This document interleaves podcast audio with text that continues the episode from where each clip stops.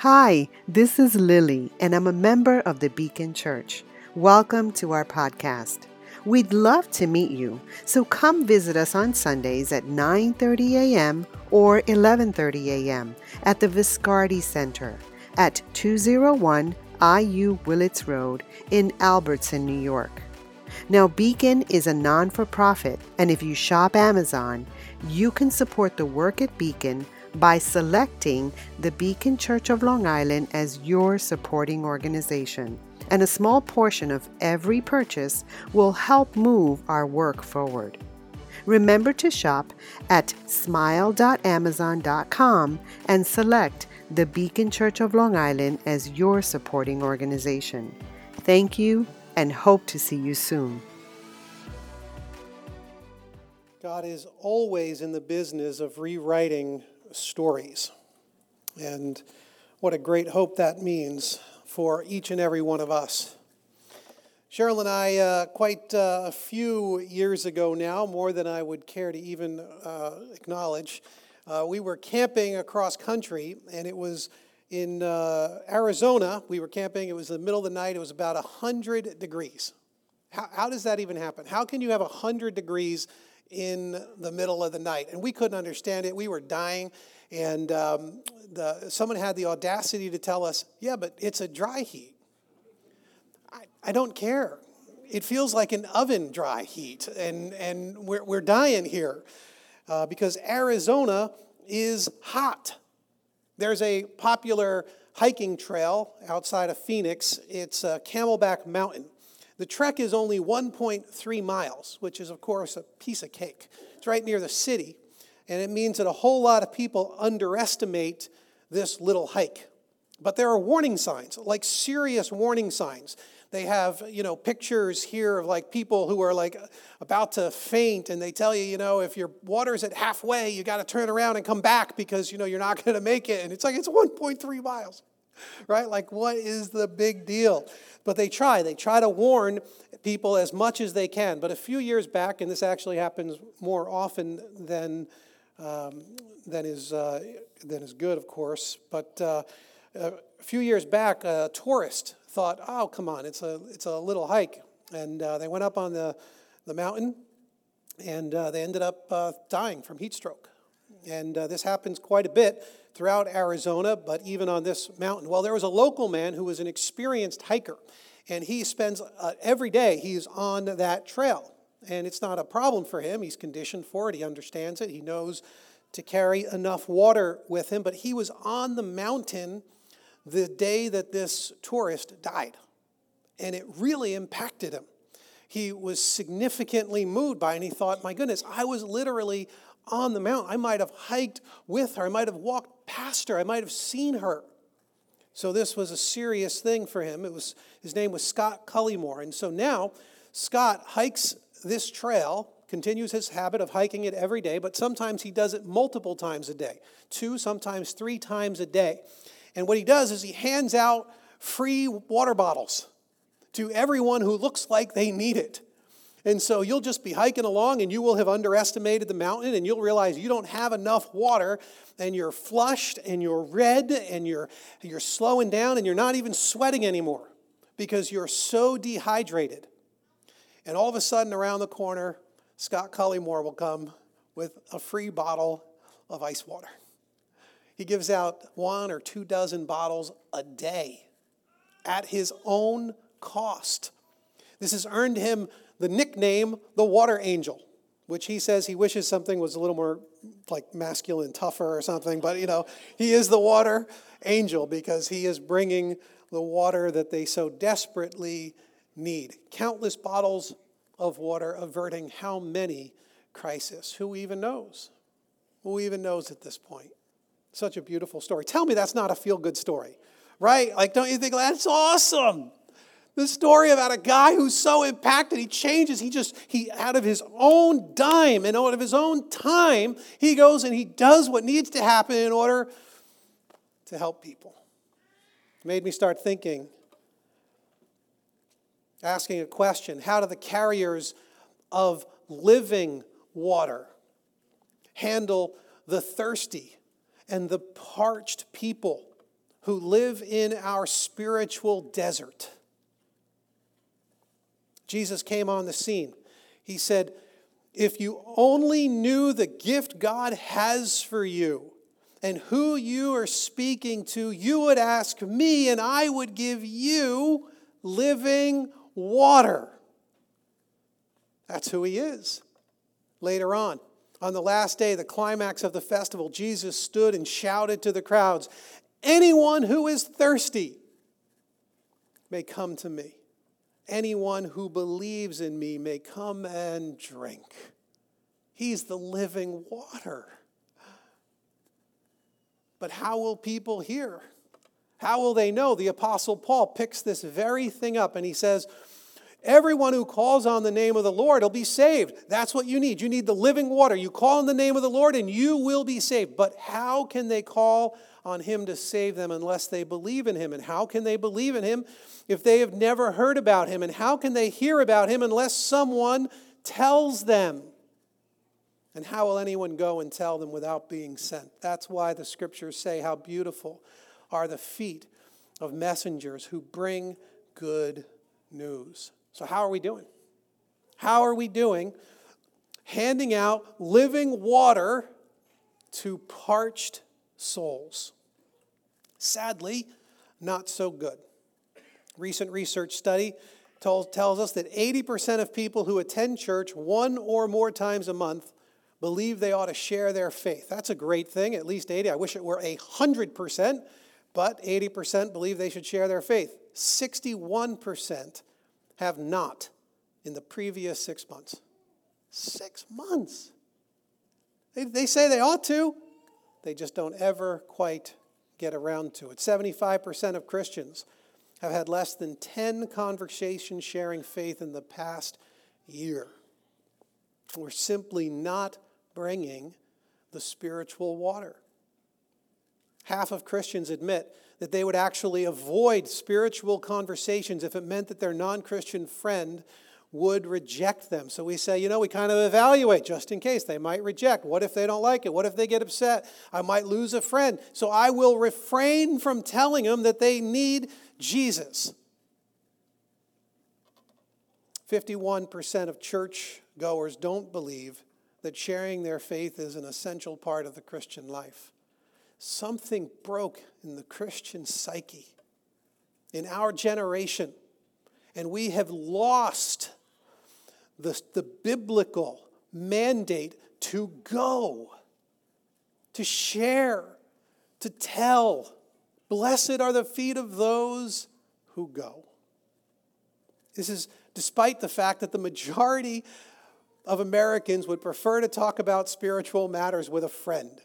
Not a clergy person, not their friend's pastor. They don't want to be watching something on TV. They don't want to have to read about it on the internet. They want to talk to their friends about these things. We're in this series that we're calling Guess Who, and we're looking at the writers of the New Testament, and we're kind of examining their lives to see what it means to live our Christian lives full tilt for Jesus. And today we come to the life of the Apostle Paul. And Paul is just this amazing character in the scriptures. He was this young Jewish man, and he lived a very diverse background. He was from a city called Tarsus, which is a Greco-Roman city in Turkey near the Syrian border. And it was a trading center. It was known for the manufacture of goat hair cloth and things like that. But he himself learned a trade. He was a tent maker, and he was able to support himself with the work of his own hands. But his real deal was as a religious Jew. He was trained in one of the best schools of the Pharisees of his day, and he grew up to become a very young and important leader of the Jewish people. Now, you got to remember, the Jewish people were there in Israel and throughout the region, but they were under Roman occupation and rule at the time. But because he became such an important person in the church, he also became one of the leading, in the synagogue, I should say, he became one of the leading persecutors of this early Christian movement. And so it was Paul, who, by the way, was also called Saul.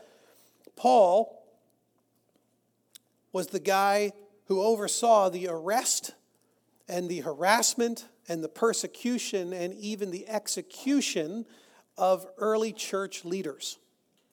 So he was zealous and willing to do whatever it took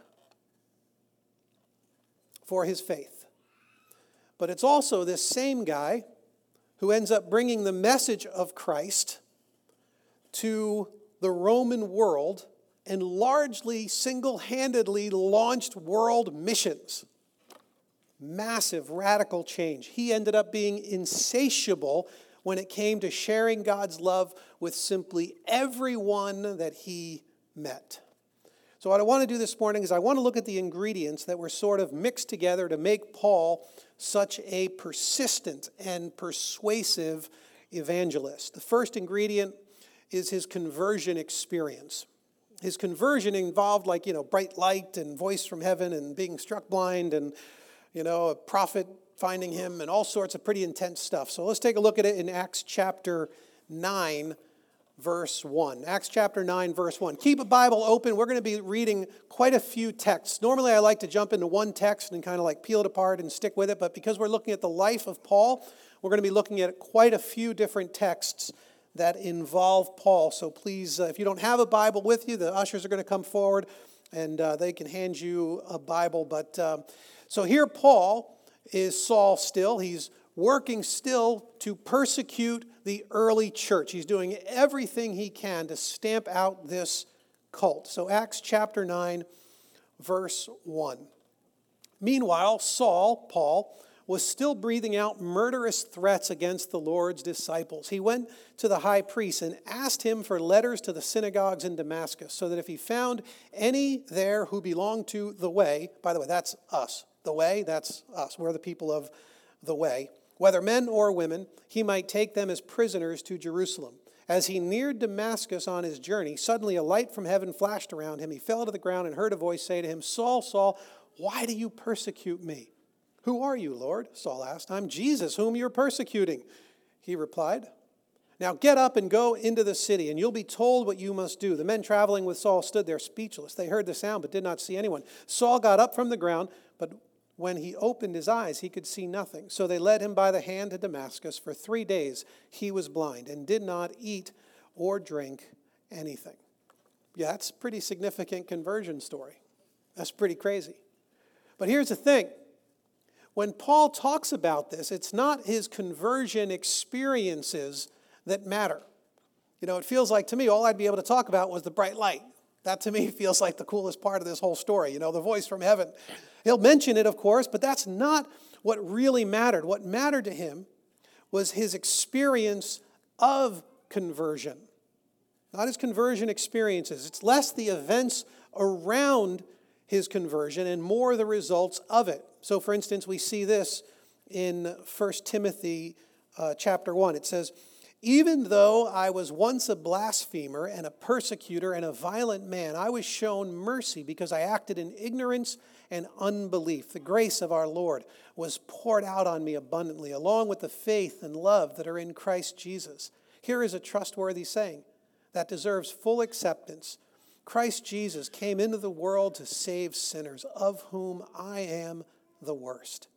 But for that very reason, I was shown mercy, so that in me, the worst of sinners, Christ Jesus might display his immense patience as an example for those who would believe in him and receive eternal life." You see, Paul experienced the gospel, his conversion, before he could ever share the gospel. He knew he deserved God's wrath and judgment. But instead, he ends up receiving God's love, his mercy, his forgiveness. He knew that his sinful life and his subsequent forgiveness were going to matter, and that other people could even experience things because of it. That they, in fact, could come to know Jesus because of his story. That he, in fact, knew he was a sinner who needed salvation.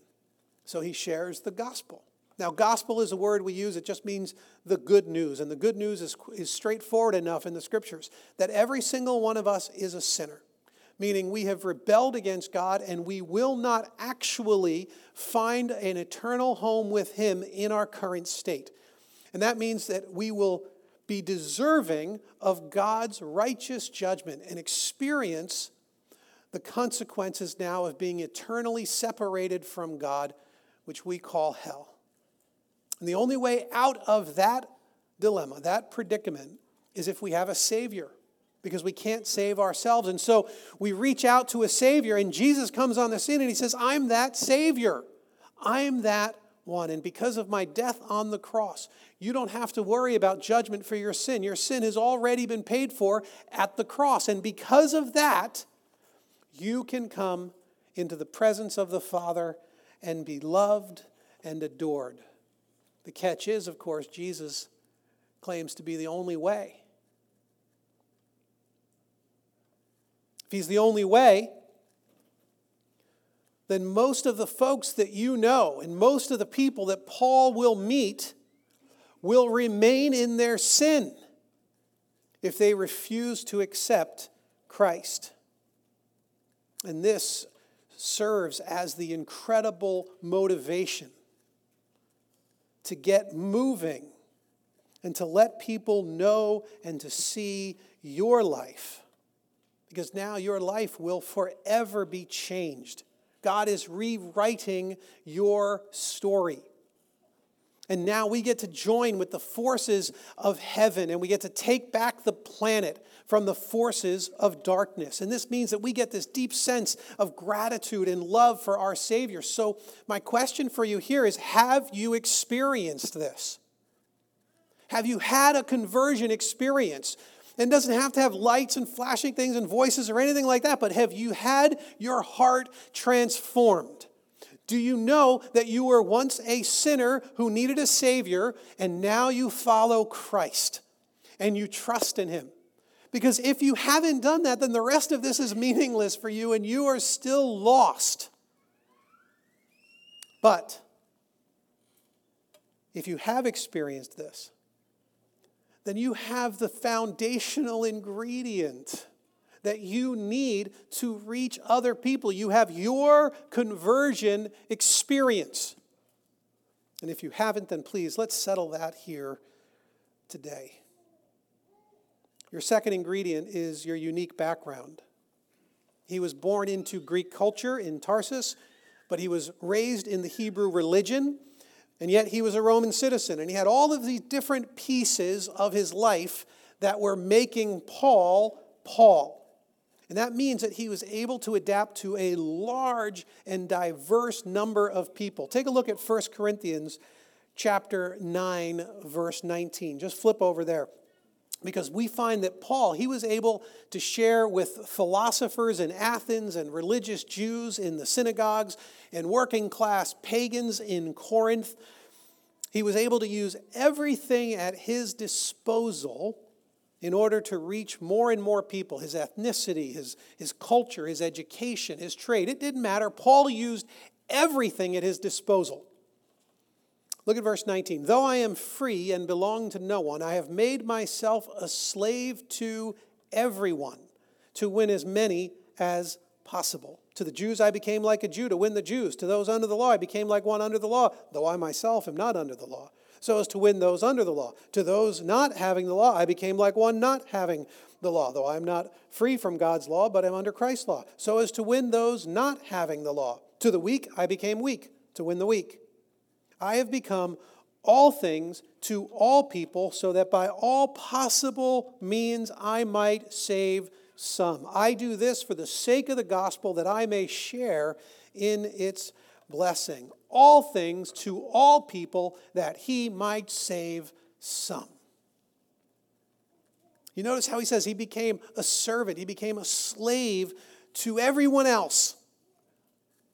He figured out what it means to put himself second and everyone else first so that he could reach them with the message of Christ, so that he might win as many people as possible. Is this a category that you have as a follower of Christ? Do you wake up in the morning and do you say, oh my goodness, part of what I am supposed to do in this world is reach as many people as possible?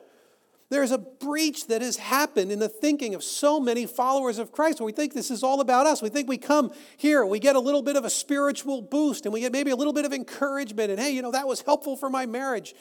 But do we have a waking sense that there are people who are lost and that we might be able to reach them if we will simply acknowledge that God has made us unique in this world, and he's put us in our positions, and he has surrounded us with people in our neighborhoods, and he has put us in our families for a reason, and everything you have and everything you are is to be used by God so that you might reach as many people as possible. The third ingredient is persistent weakness. And this one I find super encouraging. You see, Paul knew that his evangelistic effectiveness would not come because of clever words or because of his personal strength. God was going to have to work divine power in Paul if lives were actually going to be transformed. So you could open into Bible to 2 Corinthians chapter 4. Verse 7, 2 Corinthians 4, 7. At one point, Paul was even given a thorn in the flesh, it's called. We don't know what it was, but it was given to him so that he would continually suffer in some way so as to keep him humble. Imagine that. A thorn in the flesh so that he would remain dependent upon God. This sort of persistent weakness marked his ministry. Now, verse 7, 2 Corinthians chapter 4, verse 7. But we have this treasure in jars of clay. That's you, that's me. We're the jars of clay. We're easily broken. We're often brittle. But God, he pours his treasure into these jars of clay, us, to show that this all-surpassing power is from God and not from us. We're hard-pressed on every side, but not crushed. Perplexed, but not in despair. We're persecuted, but not abandoned. We're struck down, but not destroyed. We always carry around in our body the death of Jesus so that the life of Jesus may also be revealed in our body. For we who are alive are always being given over to death for Jesus' sake so that his life may also be revealed in our mortal body. So then, death is at work in us, but life is at work in you. In our weakness, God's power and his mercy and his love can be shown to a world that needs to see it. And so often Christians, they decide, what I have to do is I've got to be strong. I have to show people the strength of what I am. And Paul on the other hand is saying, listen, my weakness is how people will come to faith.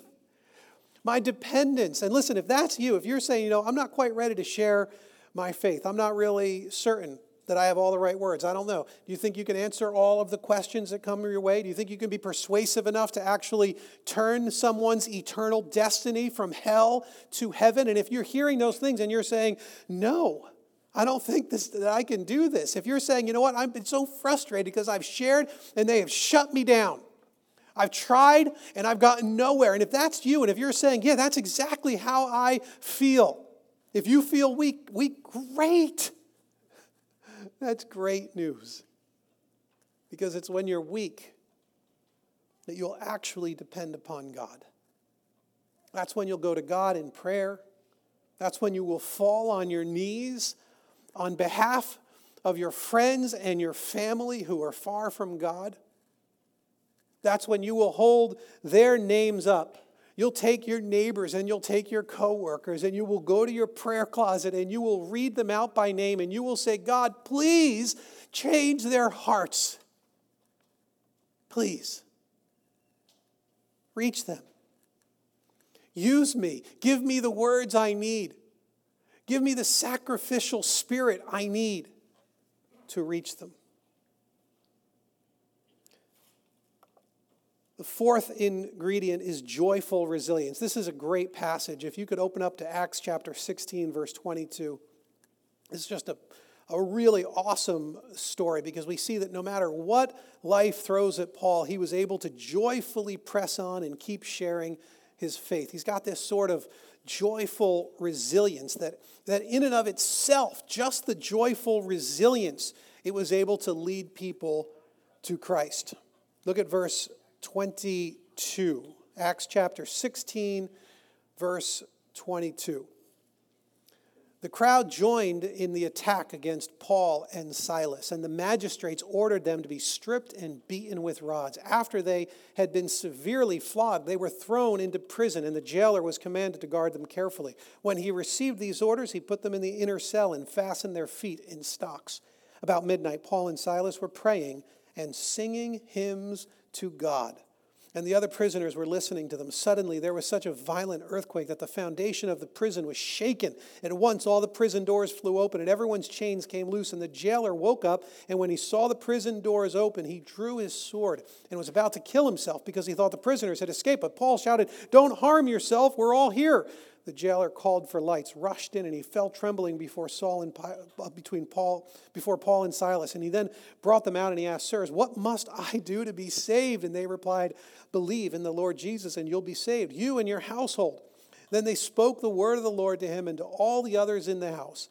At that hour of the night, the jailer took them and washed their wounds. Then immediately he and all his household were baptized. The jailer brought them into his house and set a meal before them. He was filled with joy, because he had come to believe in God, he and his whole household. I mean, is that not a spectacular story? Paul's in prison, falsely accused, stripped and beaten with rods. He's thrown into prison. He's shackled in the deepest, darkest cell. And what are Saul and Silas doing? They're singing. They're singing the latest Hillsong album. That was it. It was probably the People album, I'm telling you. And here they are singing their hearts out. The prison doors open. You'd think the first thing, I would bolt. I had just been beaten. You'd be like, doors are open, time to go. Clearly God. And this guy's like, what must we do? And Paul's like, let's pick this up another day when I'm not going to be beaten again. Right? Like you'd think that. He's like, no, we're going to do this right now. Because the suffering doesn't matter. There's a joyful resilience. They're not deterred through opposition. You see, here's the thing. Listen, Christian, your fight is not against flesh and blood. It's against powers and principalities in this world. It's against forces of darkness. How many times Christians get upset at people who are far from God? We get snippy. We get judgmental. We get harsh and critical. Are you kidding me? They're lost. What do you expect? A joyful resilience recognizes that our fight is of a different world. So what does that mean for us? Well, in one way, this is really good news because you already have these 4 ingredients. It's already evident in your life. If you're a follower of Christ, then you have your own conversion experience. That's fantastic. You already have your unique background, who you are, what you're made of, and the kind of things that you do, and where you live, and where you work. You have your unique background, and you have a persistent weakness if you have any sense of dependence upon God. Joyful resilience. That might be something you want to think about and work on a little bit, but most everyone has already been able to suffer and come back from it. That's why you're still here. Which means this is largely within our reach. So it made me think, if we have all of these ingredients, then why? Why is it that we are failing to share our faith? Why? And I came up with a 5th ingredient, and I think this might be the reason. Deep compassion, love, or a burden for the lost. I think this might be the missing ingredient for many of us.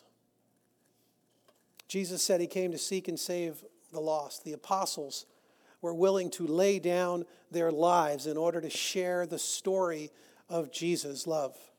Paul himself, he said that he would rather be accursed and himself be separated from God so that his people would come to faith. What kind of deep compassion would say, I would rather go to hell if it meant my family and my people would not? It was the Father who sent his Son, Jesus, to die so that we could be saved. We're told that there's no greater love than anyone has than this. Then he laid down his life for his friends, and that was Jesus. Paul himself executed for his faith. So I have to ask, are we wrestling with hard-heartedness when it comes to those who are in jeopardy of hell? Is that the issue? Is that the missing ingredient? Charles Spurgeon, a great preacher and evangelist, he aggressively, he kind of throws it in our face and he says, have you no wish for others to be saved? Then you are not saved yourself. Be sure of that. Why would he say that? Because he's saying, listen, if you have experienced freedom from the fear of judgment and death and hell, if you have experienced that, if your conversion experience is real, then how would you not offer that to others? If you were parched on a mountain and you found water, would you not offer it to the other people who are parched?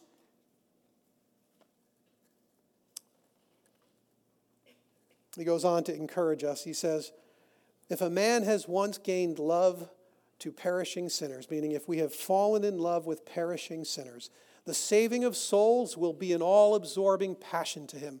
It will so carry him away that he will almost forget himself in the saving of others. If sinners will be damned, at least let them leap to hell over our bodies. And if they will perish, let them perish with our arms about their knees, imploring them to stay. If hell must be filled, at least let it be filled despite our exertions, and let not one go there unwarned and unprayed for. So how do we reach lost people? Listen, you need to take your conversion story. You need to make it your own. You need to understand it. You need to personalize it. This week, talk to your Christian friends. Set up a little coffee and just say, hey, listen, I want to tell you my conversion story. I want to help you. I want you to help me understand how it's impacted my life and changed me so that I can have my story ready to share. And then look throughout the whole of your life. Examine everywhere and find the people who you can impact. Where are they? Look around. You know, at your work, in your neighborhood, around your hobbies. Now, you might come away from this little exploration, right? So you're going to share your conversion story, then you're going to turn and you're going to look for people, and you might come away from it and say, wow, I have no one in my life. Like all my friends are Christians. I'm totally in Christian circles. Then fix that. Make that a priority. Reorder your life in such a way that you will find people who you can impact, and make it a top priority. And then pray for them every day. Develop this dependence. 10, 15 people, put them on a list and lift them up every single day and say, God, I want this person to come to faith. Would you do a work in their heart? Pray, let me be a part of it, and tell me what to say and when to say it. Make me open and sensitive. Teach me, Lord, how I can help them come to know you. How can I offer them the living water? And then most of all, repent of the hard-heartedness that keeps us from sharing our faith. In just a minute, we're going to come to the Lord's table, and maybe today that's during your moment of silence. Maybe that's what we need to do. We're literally going to be sitting at the Lord's table. We're going to be receiving it. We're going to be talking about his death for us. Then what? Let's meditate on his great love for lost people and ask for his compassion and his love to ravage our hearts. Let me pray as we get ready to come to the Lord's table. Father, what we're asking for is that you would do this softening work. Fill us, Lord, with your love and your compassion. Lord, you've made us uniquely us, and that's beautiful, and you've brought us in through the conversion of our souls, and that's fantastic. It's a gift we can never, ever repay. And Lord, we don't need to, because you absolutely give us this as a gift of grace. And yet, Lord, what do we do with it? And why are we so hesitant to go and to share your love with others? Why are we so slow to offer the living water to parched souls? Turn our hearts, Lord, now, and even here today as we come to this table, I pray, Lord, that you would help us to get your heart, your passion, your love for people far from you. Amen.